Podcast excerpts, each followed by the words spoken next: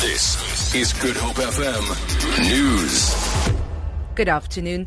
Parliament has confirmed the appointment of police trained individuals to its protection service.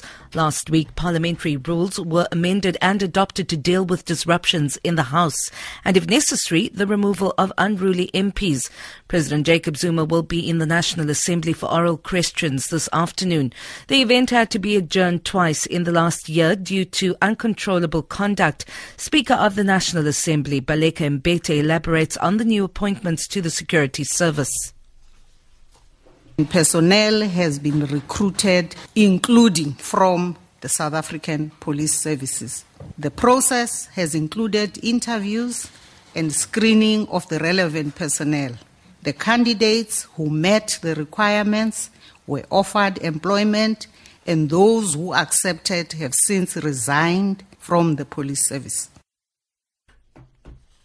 The ANC in the Western Cape has laid a complaint with the Office of the Public Protector accusing the provincial government of maladministration. This relates to the construction of the Scottsdene Senior Secondary School in Kraaifontein and Hawston Primary near Hermanus. The ANC and community representatives allege that the work of the construction company appointed by the province was shoddy and life-threatening.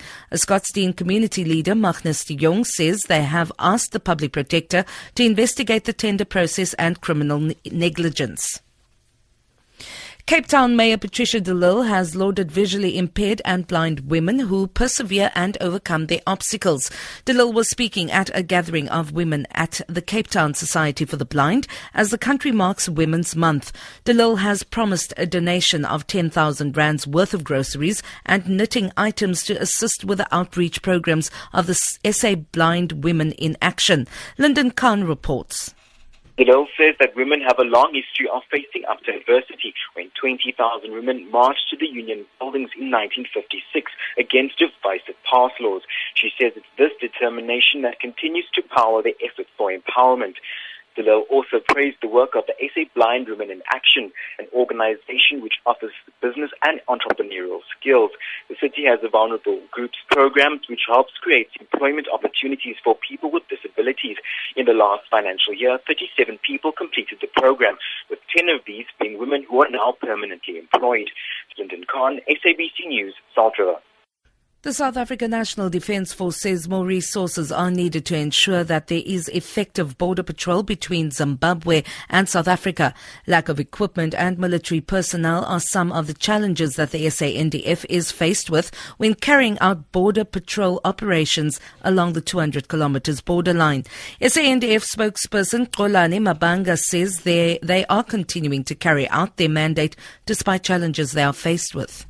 If I may take, for example, if we are saying that the border line between Zimbabwe and South African borders, it takes about 200 kilometers. And then what is it that we need in order for us to protect or to ensure that that border line is protected? Then we'll be talking of personnel, we'll be talking of equipment that will enable us to put men and women in terms of the boots now on the ground. Eskom has suspended load shedding for now. Stage 1 load shedding was implemented during the morning peak period. The power utility says further load shedding is expected at 5 this afternoon due to an increased electricity demand during the evening peak period. For Good Hope FM News, I'm Vanya Kluter-Collison.